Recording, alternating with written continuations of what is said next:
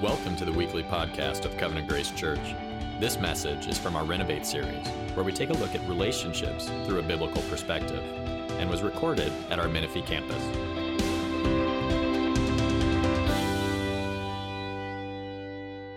Thank you guys for coming. My name's Eric Cobb, one of the pastors here, and um, we're going to be talking this morning about uh, work. We're in a series called Renovate, and the series is really about how God renovates all of our relationships.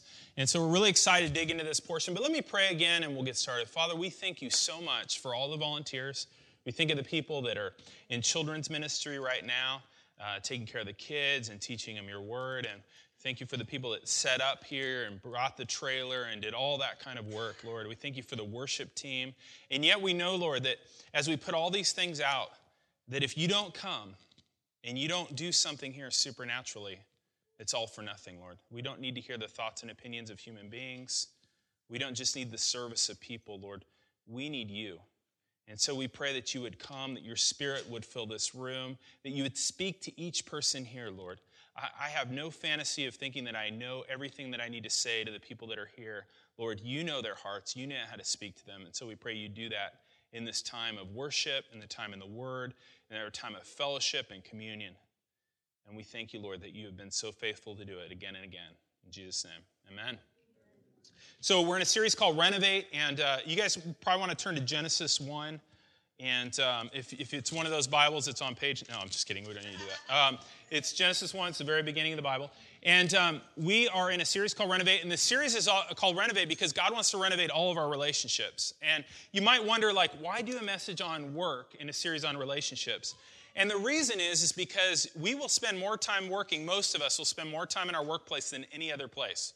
Maybe that's depressing to you. Um, but, you know, maybe sleep competes with that, but maybe not. I mean, we spend more time working than any other place. And it's a and it's a place that's rich in relationships. And those relationships are things that God wants to renovate. A lot of times we think about our workplace and we just think we need to endure this. But God's got something good for us to do in our workplaces. And so this morning, we're going to look into that. We're just going to do an overview. When I first started prepping for this, I thought, man, this should be a series on work, and we'll probably do that at some point, but right now we'll just do one thing. We're going to look at how God created work as a good gift, how it's cursed, how God redeems it through Christ, and how it'll be completely restored. So that's kind of the flow of what we're going to do this morning. So we'll start in Genesis one, and what we see in Genesis one as God's creating throughout Genesis one is he's, he's busily working with joy.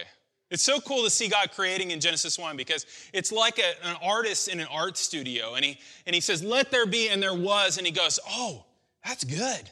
And then he goes to the next thing and he says, let there be light, let there be animals, let there be land, let there be animals. And he's so excited about everything that he's making. And he looks at it and it's all good. He's delighting in his work.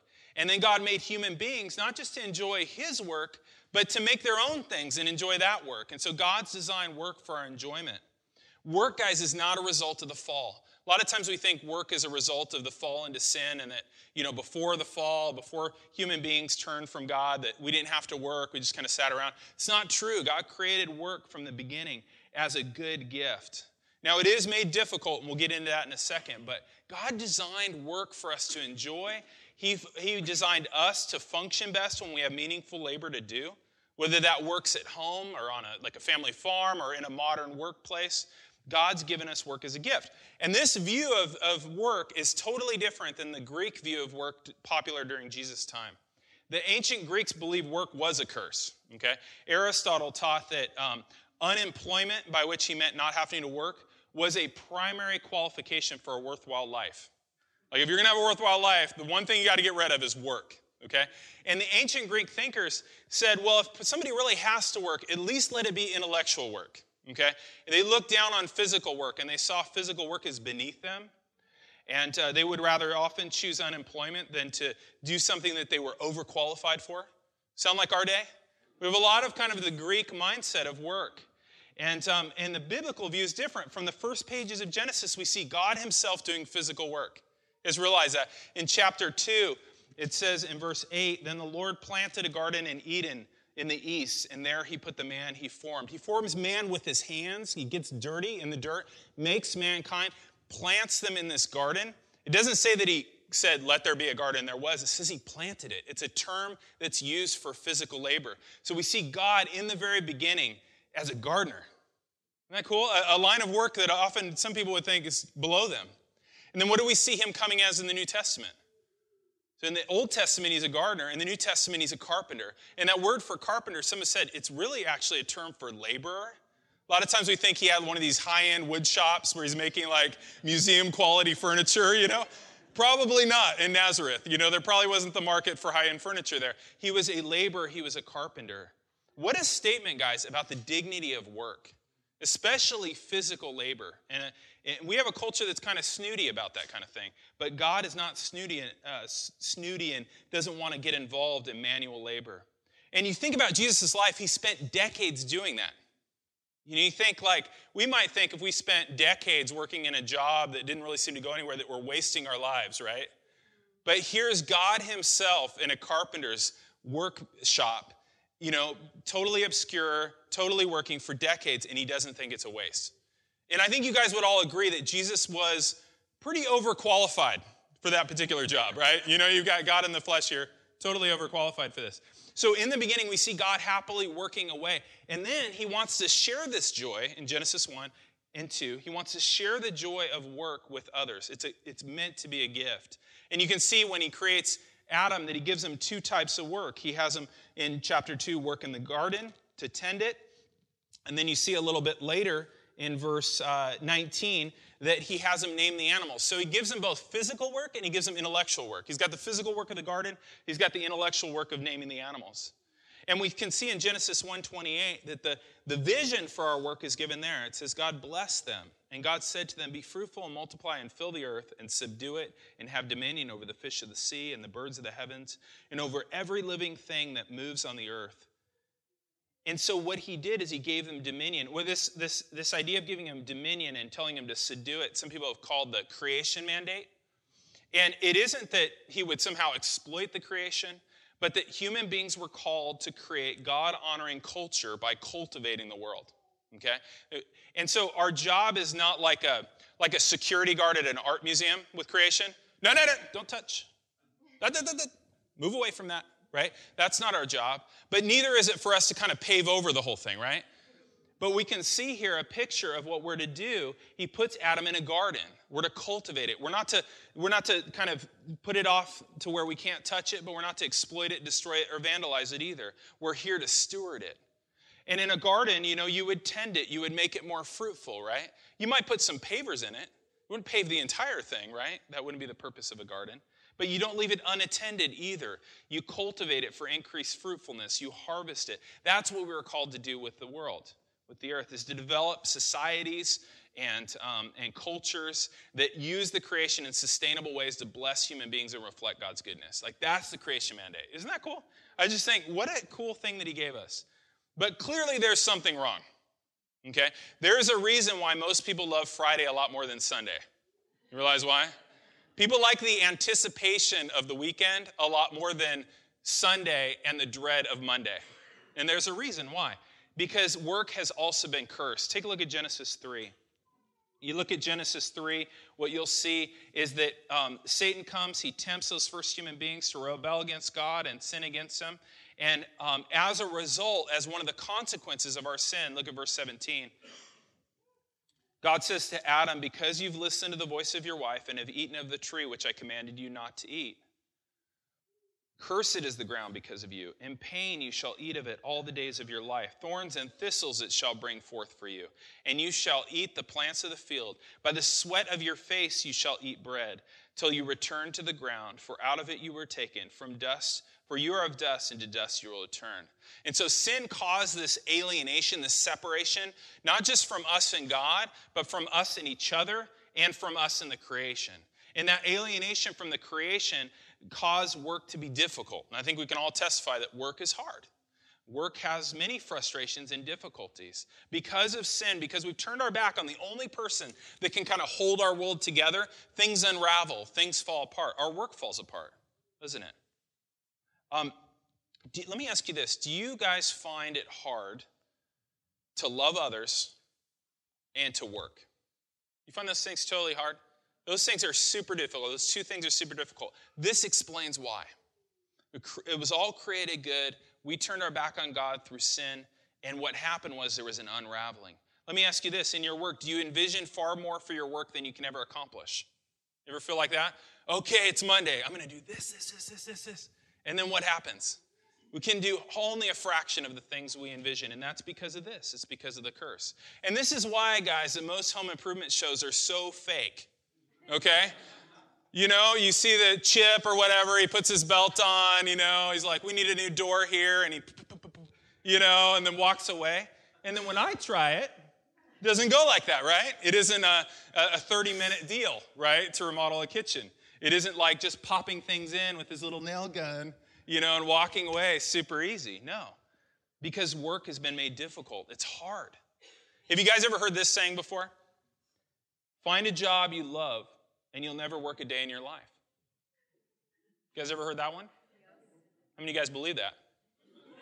Guys, that's straight up heresy, okay? You don't want to believe that. That's straight up heresy. That goes totally against what Genesis three says. It says, by the sweat of your face you shall eat bread. Work's going to be work. Okay, you believe something like that. People say Confucius said it, but if you look it up, it wasn't said that Confucius said that until like the eighties, so he probably didn't say it in the eighties. And uh, But um, that's a heresy, guys. And it's also the secret, really, to a very unstable, immature life, okay? Because if you go into a job and you go like, I found the thing, I'm never going to work a day in my life, and then you get there and you start working, and what happens? Oh my gosh, this is work. I didn't think this was going to be work. And so you quit it and you get another job and you go, wait a minute, this job's work too. And then you quit that one, you go on and on trying to find that job that you'll never work a day in your life. It doesn't exist, right? It doesn't exist because of the fall. And you guys might be thinking, well, you know, you know, for you, it has to be different. You're a veterinarian. I'm a horse vet. That's what I do for a living. You might think, oh, well, that's something that, you know, would be a great job. It's got to be your dream job. I have people say like, don't you just wake up every morning just excited to go to work? And I'm just like, calm down. No. Okay? It's a good job. It's a good job, and I think a lot of you guys literally enjoy your jobs, and I enjoy my job as well. But guys, it's work.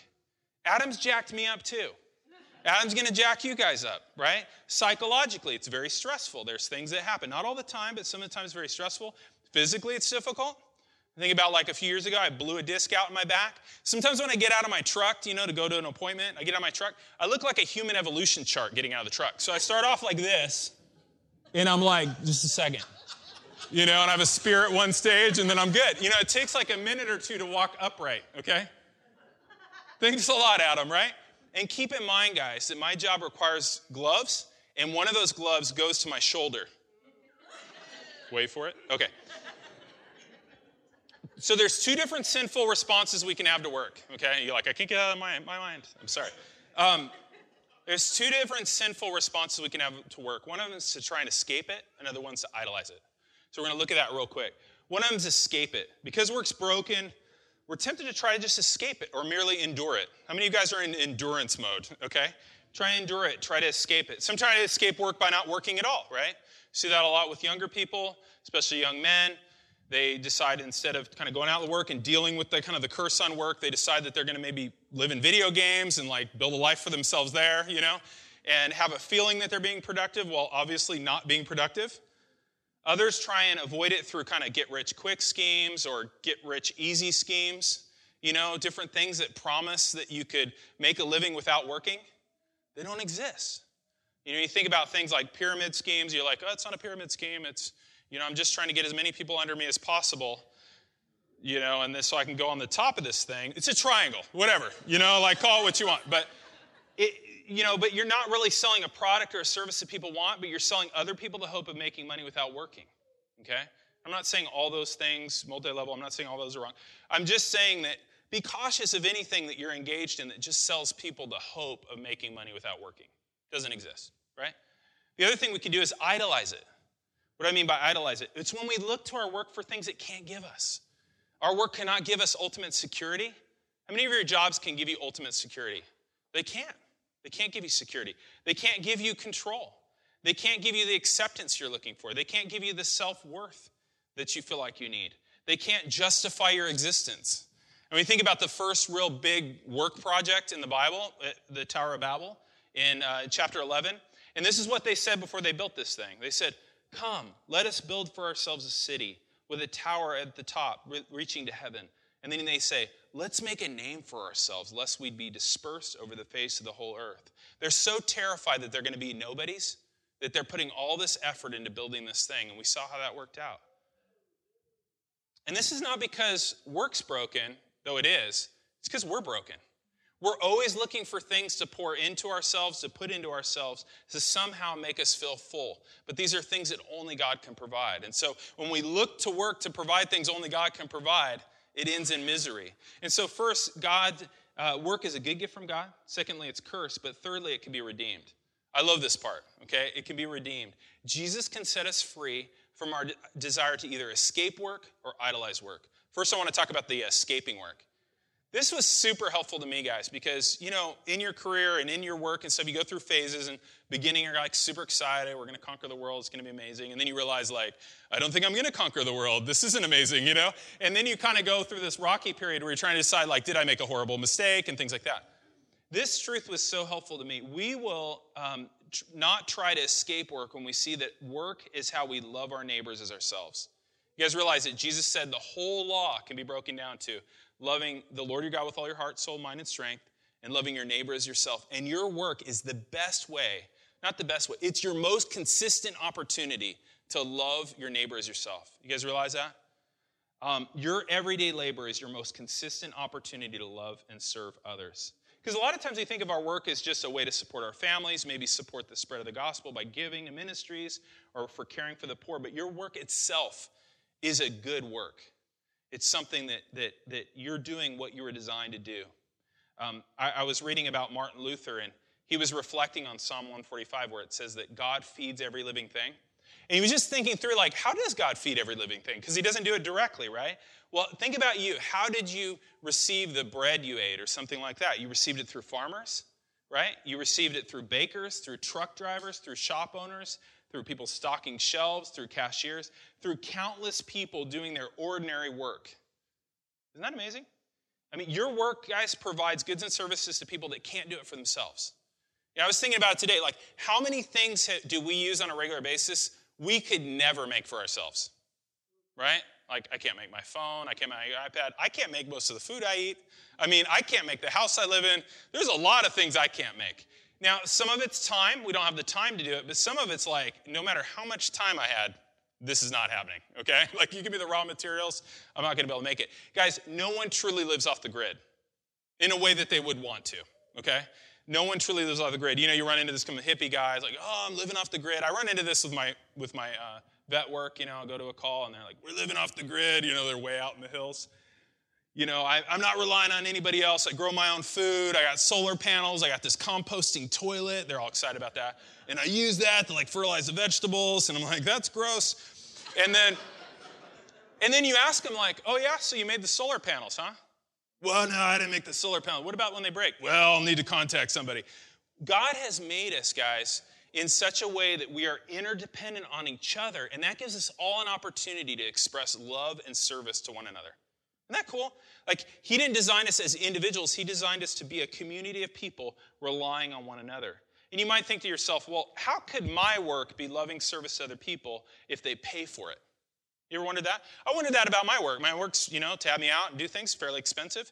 And so, um, you know, I'm thinking, like, how is this love and service to people if they're paying for it? Let me ask you this. Do any of you guys have, like, that dentist you really trust? Or that plumber you really trust? Or um, that mechanic that you really trust? You guys have that? We could exchange numbers here, right? If people, who do you like, you know, right? You are happy to pay those people. You think about how thankful you are to have service people that you really trust. And, and that's why, guys, we exchange phone numbers of people that do good service. We do that because what we're really looking for is, where is the plumber that really loves and serves people with his work? That's what we're really asking, right? We're really asking, hey, do you know of somebody that would really, truly love and serve me with their work that I could trust? Be that person. When you're that person, you are truly loving your neighbor as yourself. Uh, Ecclesiastes nine ten says, whatever you do, do it well. And you guys might wonder, well, how do I know what vocation I have? How do I know what kind of work I should do? How do I know what God would have me to do for work? Have you guys ever wondered that? I mean, we wonder that as modern people. Like, thousand years ago, you're not wondering that. You're not like, I wonder what I'll do for a living. They're like, what does your dad do? He's a he's a carpenter. That's what you're doing. It was simple. But now we have this added stress of like, what am I going to do with my life, right? How do we know? How do we know what God would have us to do? Well, we don't do it by looking for supernatural signs. We do it by asking this question. What is the best way I can serve others with the gifts and abilities I have? That's legal. Okay, I have to add that sometimes. What is the best way I can love and serve others with the gifts and abilities that I have, right? And when you answer that question, you found a calling. That's a calling from God. You guys realize that? Before the Reformation, people used to think that just priests were called by God, and everybody else just did jobs like, oh, yeah, do your job, whatever. It doesn't really matter in God's plan. But after the Reformation, it was recovered the idea that we are all, as believers, priests. Uh, First Peter two nine says, you are a royal priesthood. That all believers are, are priests for God, and that ordinary work is a true calling. Like, if you find that job where you're loving and serving others to the best of the abilities God's given you, that is your calling. The word vocation means calling. You know, that is a calling that you have. And we see that even with John the Baptist. You know, people are getting saved. They come up to John the Baptist. A tax collector comes up and goes, hey, I believe this now. I believe in the gospel. What do I do? You know what he told him? Just don't take more than you're supposed to. He doesn't tell him, like, tax collector. Like, you got to stop doing that immediately. It's like, no, you need to just do that rightly. You need to do it well. Soldiers came up to him.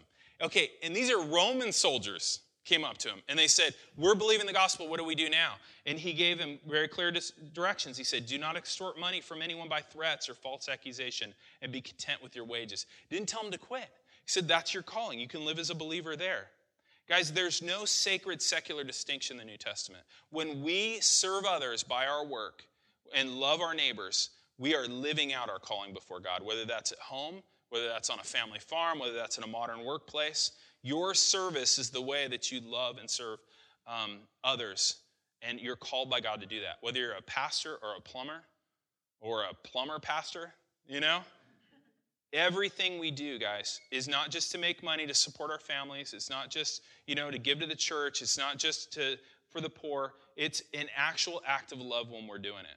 Isn't that cool? Doesn't that help you, like, try to, not try to avoid it, you know, not try and move away from it? But if I think about money and I think about, like, I'm called to love and serve others, I'm actually living out loving my neighbor as myself by doing my job well. That's a whole different thing to it, isn't it? Whole different feel. And, guys, and you might be wondering, what about evangelism? Yeah, because this is a rich relational environment, you're going to spend more time with these people than anybody else in your life. This is a place for gospel opportunities, too. Um, If you're loving people at your work, you will have chances to lead people to Christ, you know, as you develop that. Especially if you're not constantly changing jobs. Oh, my gosh, this is work. Oh, my gosh, this is work, too. Ah, work again, you know. But as you're staying in a place and developing those relationships, and you'll have opportunities to pray for people. I mean, there are people in your workplace that share burdens with you. You can pray for them. And some of those people share the same burdens all the time. They're basically complaining all the time. You know what you can do? You can start praying for them, and then they can decide whether they want to keep sharing your, their burdens with you, right? We've done this. I've done this before at work. Um, we had this guy that was part of our college ministry. Awesome guy. His name was Lance. And um, when he would come to Bible study, he, he'd be like, hey, how's it going, Eric? I was like, oh, you know, pretty good. You know, I got a little pain here. And he would, like, do this thing called ninja prayer. Okay, so it'd be like, hey, how you doing? Oh, I'm doing pretty good. I'm a little bit sore. And he'd go, dear Lord, please heal Eric's shoulder. I mean, it was that kind of thing. It was like, spring it on you. And I didn't realize, like, you could just pray without warning people. So we were like, Lance is coming in. Ninja prayer happening. Like, if you shared. So I've actually done something like that at work. Well, I'll do, like, a modified ninja, which is where I'll be like, you know, they'll share something and I'll say, hey, can I pray for you for that? And they're like, sure. And then I go, and they're like, whoa, it's happening now. Like, you could do that. You could even ease in even more than, you know, slowly with that. But, guys, seriously, you have opportunities. And very few, even non-believers, are going to fight with you about praying for them. That's something real practical. They know you're a believer, you know, and just say, hey, can I pray for you? Can I pray for you right now? Um, you're going to have opportunities to counsel them. I mean, people are asking advice all the time, and to be able to show them the wisdom of God's word is huge. I mean, you guys read through the Proverbs, and you see the wisdom that's there. It's attractive. People know that it's true. and you're able to share it, you're going to have opportunities to share the gospel with them, to clarify the gospel. They're going to bring things up about Christianity. You're going to have opportunities to share the gospel with them. And I'm not saying to do this in some way that's going to make you less productive to your employer or steal from your employer. I mean, I have unique, uh, Tony and I were talking about this. As business owners, we have unique opportunities where, like, it's my business, so I can spend as much time as I want, you know. Um, you working for somebody else, perhaps. Maybe you don't own your own business. Um, you can do this in ways that don't affect your productivity. I mean, this, these are relationships you're building, guys. And as you share relationships with them, you'll have chances to do it in and out of work. Um, you know what I'd really love? I was just thinking about all the people that are here and the jobs that are here. So this is some of the ones I was thinking of. In this room, we have police officers, real estate agent, nurse, loan processor, pilot, Uh, marketing person, uh, filmmaker. Well, I didn't know we were going to do that. Okay. Respiratory therapist, school bus driver, daycare, preschool um, uh, people. We have uh, social services. We have engineers, photographers, writers.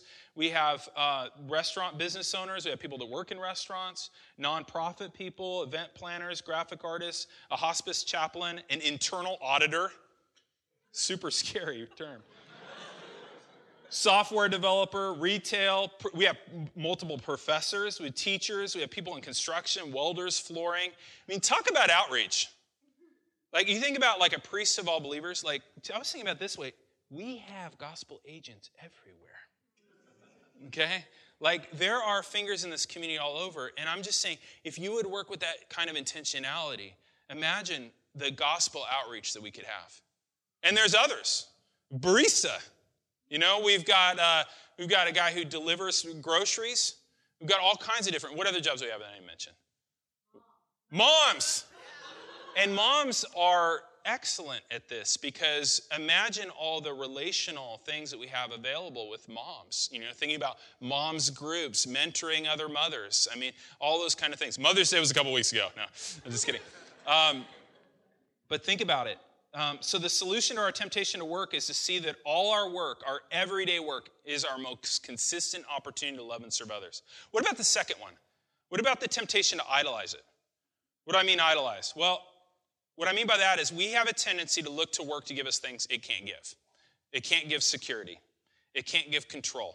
It can't give the acceptance we crave. It can't give us an identity. It can't give us self-worth.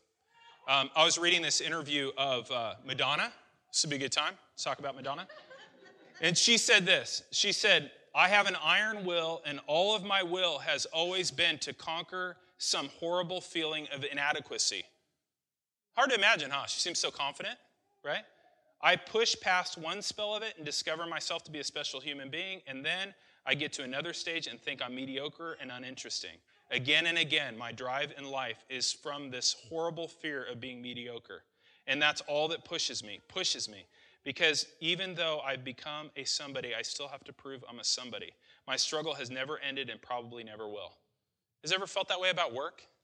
You know, you're only as good as your next project. You know, you're only as good as the next thing you do. When we use work that way, guys, in a way it's never designed, we will always, it will always end up using us. You know, when we use work in a way it's not designed. I was listening to an interview just a few weeks ago of uh, Louis C K, the comedian, and um, he gave this really insightful um, statement about work. He said, my work is a lot more fun when it's not all important to me. Isn't that true? When it's not the center, when our work is not, um, we're not trying to get something from it that it can't give, when it's not the center of our lives, when it's not our idol, when it's not our God, when it's not our Savior. And that's easier said than done, though, isn't it?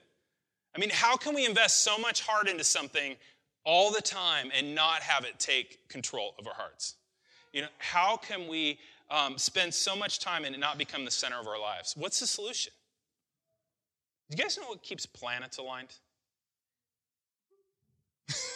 Awkward transition. Do you guys know what keeps planets aligned?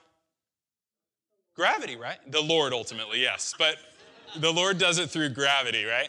There's something at the center of the solar system that has such mass, such weight, such gravity, such importance, that the planets, strangely enough, do these elliptical orbits we can totally count on, and they stay aligned. And, and, and there's, there's something weighty. That's what we need in our lives. We need something so weighty that it commands the respect of every part of our lives and aligns them well. And you know, guys, in the Hebrew, that word for glory, kavod, means weight. It's, guys, the glory of God. It's his weightiness that needs to be our primary preoccupation. It's his beauty, it's his goodness, it's his worth that needs to be in the center. And if, and if it is in the center, and we're feeling the gravity and the worth of God in the center of our lives, all the planets of our lives, whether it's our work, our sexuality, or our relationships, or um, possessions, or all these things find their alignment around him. We'll be freed from worshiping work when we see work as a way to worship Jesus. Take a look at Colossians three. Colossians three twenty-three. Colossians three twenty-three says, "Whatever you do, work heartily, as from the Lord, not for men, knowing that from the Lord you will receive the inheritance as your reward. You are serving the Lord Christ." Work was meant to not be something we worship. Work was meant to be a way that we worship Christ. What will stir up this kind of worship? Guys, the way we stir up that kind of worship is by seeing his glory. By seeing the glory of a God, this happy, creative being, who wants to share himself with us and share his work with us as his creatures. And though we sinned and rebelled against him and we abandoned the work he gave for us and we started worshiping the work of our own hands and glorifying ourselves, this same God came as a lowly laborer. Isn't that a strange response? I mean, God makes us, he tells us what to do. We say, we're not doing it. We're going to worship our own way. And what does he do? He goes, all right, I'm going to come, and he comes as a lowly laborer, and he works in obscurity, sinlessly serving others in his frustrating labor. You guys realize Jesus' work was frustrating too, and yet he sinfully served others as an act of love. And then he did a work we can never do for ourselves.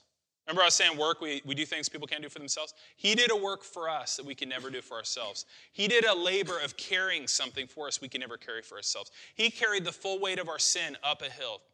And on that hill, this carpenter God was nailed to wood. The wood he created in the beginning. He created trees. When he created trees, he knew what they were going to be used for. It was the wood he worked with in his shop. The materials of his labor became the canvas of his agony. It became his greatest work, right? On the cross for us. This great eternal gardener was buried in a garden tomb that couldn't hold him. He was raised on the third day, and he did all this, guys, to remove a burden from you. To remove something you can never remove from yourself. To remove the weight of your sin. Think about the weight of your sin. The weight of your sin is not just a, a psychologically difficult thing to feel. The weight of your sin is an objective reality that, if it's not taken care of, will drag you all the way down to eternal misery and hell. But Jesus, right? Jesus lifted it from you. Will you let him lift it from you? I think sometimes we say things like, well, you know, I would never, you know, take credit for another man's work. This is one time when you need to, okay? Jesus lived a perfect life in your place. He died in your place, and he wants you to take credit for his work. And so if you'll trust in him today, if you'll turn from your sin and trust in him today, you will be made righteous in God's sight. And then what's cool is he doesn't just forgive us and then give us nothing to do. Isn't that cool? He doesn't just leave us with nothing to do. He gives us the best kind of work. Matthew eleven twenty-eight. This is such a cool passage. This is Jesus speaking to you right now. He says, "Come to me, all who labor and are heavy laden, and I will give you rest. Take my yoke upon you and learn from me. For I am gentle and lowly in heart, and you will find rest for your souls. For my yoke is easy and my burden is light." It's not that he gives us nothing to do. There's plenty of work in the kingdom, right? There's plenty of kingdom work for you to do at work tomorrow. But you no longer do work with that every extra layer of work of trying to somehow create your own security and acceptance and uh, self-worth and identity. That part of work falls away. Guys, since we have all these things in Christ, things other people are trying to squeeze their work for, we're free to work in loving service to others and in loving worship to God. Isn't that awesome? Because we already have the things that a lot of people are laboring for. We don't have to seek those in our work. How do we keep our hearts there? Uh, this part, I, I didn't know if there was time, but I thought was super important. How do we keep our hearts there? One of the ways we keep our hearts there is through practicing Sabbath. And you think, like, when's the last time I heard that? I don't know. We don't do it, guys. We're, like, constantly going, constantly going. What is Sabbath? Sabbath is stopping work to worship. Even when we have days off, a lot of times we're still working in our minds and things like that. Eugene Peterson said, "Sabbath is the time set aside to do nothing so we can receive everything." When we take a day of rest, whatever day that is, when we take a day of rest for worship, we're making a bold statement. We're saying work is not my security. Work is not my self-worth. Work is not the way that I get the approval my heart craves for. Work does not define who I am. You know, you're simply being before God. You know, you're simply resting in the fact that he has accomplished everything you need. Isn't that awesome? We should do that more often, shouldn't we? To rest. And it's not perfect here. The true Sabbath is coming. But what's really cool is that that true Sabbath is coming will not be a place without work. Do you guys realize that?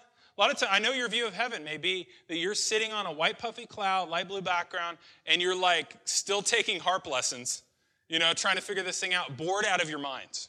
Okay? But the, the, the true Sabbath that's coming is better. He's going to make a new heavens and a new earth. And we're going to be able to work there in a way that's not burdened by the, the external hassle of work being broken or the internal hassle of us trying to make something of it it shouldn't be. Work will be restored. So the story of work is really cool. It starts in a garden, right? It gets redeemed through a garden tomb, and it's restored in a garden city. Take a look at Revelation twenty-two. This is so cool. Right near the end here. Revelation twenty-two one says, "Then the angel showed me the river of the water of life, bright as crystal, flowing from the throne of God and of the Lamb, through the middle of the street of the city. Also, on either side of the river there were the trees of life, with twelve kinds of fruit, yielding its fruit each month. And the leaves of the trees were for the healing of the nations. No longer will there be anything accursed, but the throne of God and of the Lamb will be in it, and his servants will worship him. And they will see his face, and his name will be written on their foreheads. And night will be no more, and there will be no need for a lamp or of the sun, for the Lord God will be their light, and they will reign forever and ever." It's a picture of a garden city. It's a, it's a renewed, restored earth with a city in it, and in the center of the city is God. And there's a work that's there. Take a look at Revelation twenty-two, since you're so close. Revelation, sorry, twenty-one twenty-four. Revelation twenty-one twenty-four says, "By its light the nations will walk, and the kings of the earth will bring their glory into it. And its gates will never be shut by day or by night. And they will bring into it the glory and honor of the nations." A lot of commentators believe that what's going on there is that people are bringing in the best of human culture that's been redeemed. Isn't that great? The glory of the, of the nations is, is the best of human culture being redeemed. Guys, it's going to be a city where we enjoy all the best of human culture, ridded from sin and made new. And our deepest aspirations for our work will be there. Think about law enforcement. What's the deepest aspiration? Security. These gates don't get locked. You know, this is a place of deep security. You think of people in the medical field. You know, that disease would and wholeness would come. It will come. You know, you think about people that are in city planning or something like that, or people that take care of children, or all these different things are fully realized in that place. It won't be a future without work where we're chilling on clouds with harps, bored out of our minds. It'll be a place of fruitful, meaningful labor. We'll enjoy the work of our hands. Um, Isaiah sixty-five twenty-one says this about the world to come. "They shall build homes and inhabit them. They shall plant vineyards and eat their fruit. They shall not build and another inhabit, and they shall not plant and another eat. For like the days of a tree shall the days of my people be, and my chosen ones shall long enjoy the work of their hands." Isn't that cool? And this new meaningful labor, guys, is in a city where God is in the center, both literally and in our hearts. In the center of the city is the throne of God, and we can enjoy his presence, which is ultimately what heaven's about. It's not about all this other stuff. It's about God himself being there, and he'll be in the center. He'll be in the center physically, and he'll be in the center of everything we do. Together we'll grow this wonderful human culture that perfectly reflects our Savior. We'll love and serve each other without all the baggage that we have now, and we'll love and worship God, and it'll be as natural as breathing. And I would just ask you guys, join us. You can come. You know, Jesus has done the full work for you to have this. If you would just turn from your sin and trust in him, this is your future. This morning, if you don't know him, I just want to ask you, in maybe a unique way, to receive the loving work of Jesus. Receive the loving cross work of Jesus, this, this rough-handed, blue-collar Savior that was pierced for you. You ever think of him that way? You ever think of him as a real man? It's a real man, God and man, real man, dying on a cross, pierced, take away your sin, raised in glory, coming to make things new. Let's pray. Father, we uh, are excited about the vision that you have in these last chapters of revelation of a new world, things made new, all the stuff our hearts long for. And yet, Lord, the thing we really need and the thing I believe you've given most of the people in this room is a heart for you. You yourself are the one our hearts have been looking for. Help us, Lord, to turn away from all the silly substitutes and the placebos and all the other things that we've tried to find joy in. Help us to just cast those aside and say, I want Jesus. I want this God who loved me so much to die for my sins. Father, we thank you for having a, a spot in our day, a spot in our week where we come together and just all together reflect on you, worship you, remember the sufferings of your Son. We just thank you for this moment, this time. And we thank you too, Lord, that you provide rest. I pray, Lord, that you'd help us to have the right kind of work and the right kind of rest. We are a people because we have not embraced your, your view of work and life and our hearts, that we are restless. We so badly need a Sabbath. We so badly need to rest in you. I pray, Lord, that we would all leave here trusting in your Son and restful in our hearts. Father, uh, prepare us, Lord. Prepare us for what we have this week, whether it's at home or in the workplace or wherever it is. Help us to love people and serve them with a new view to worship your Son. In Jesus' name, amen. You've been listening to the weekly podcast of Covenant Grace Church, Menifee. If you would like to know more about the Menifee campus, visit us online at covgrace.org slash Menifee.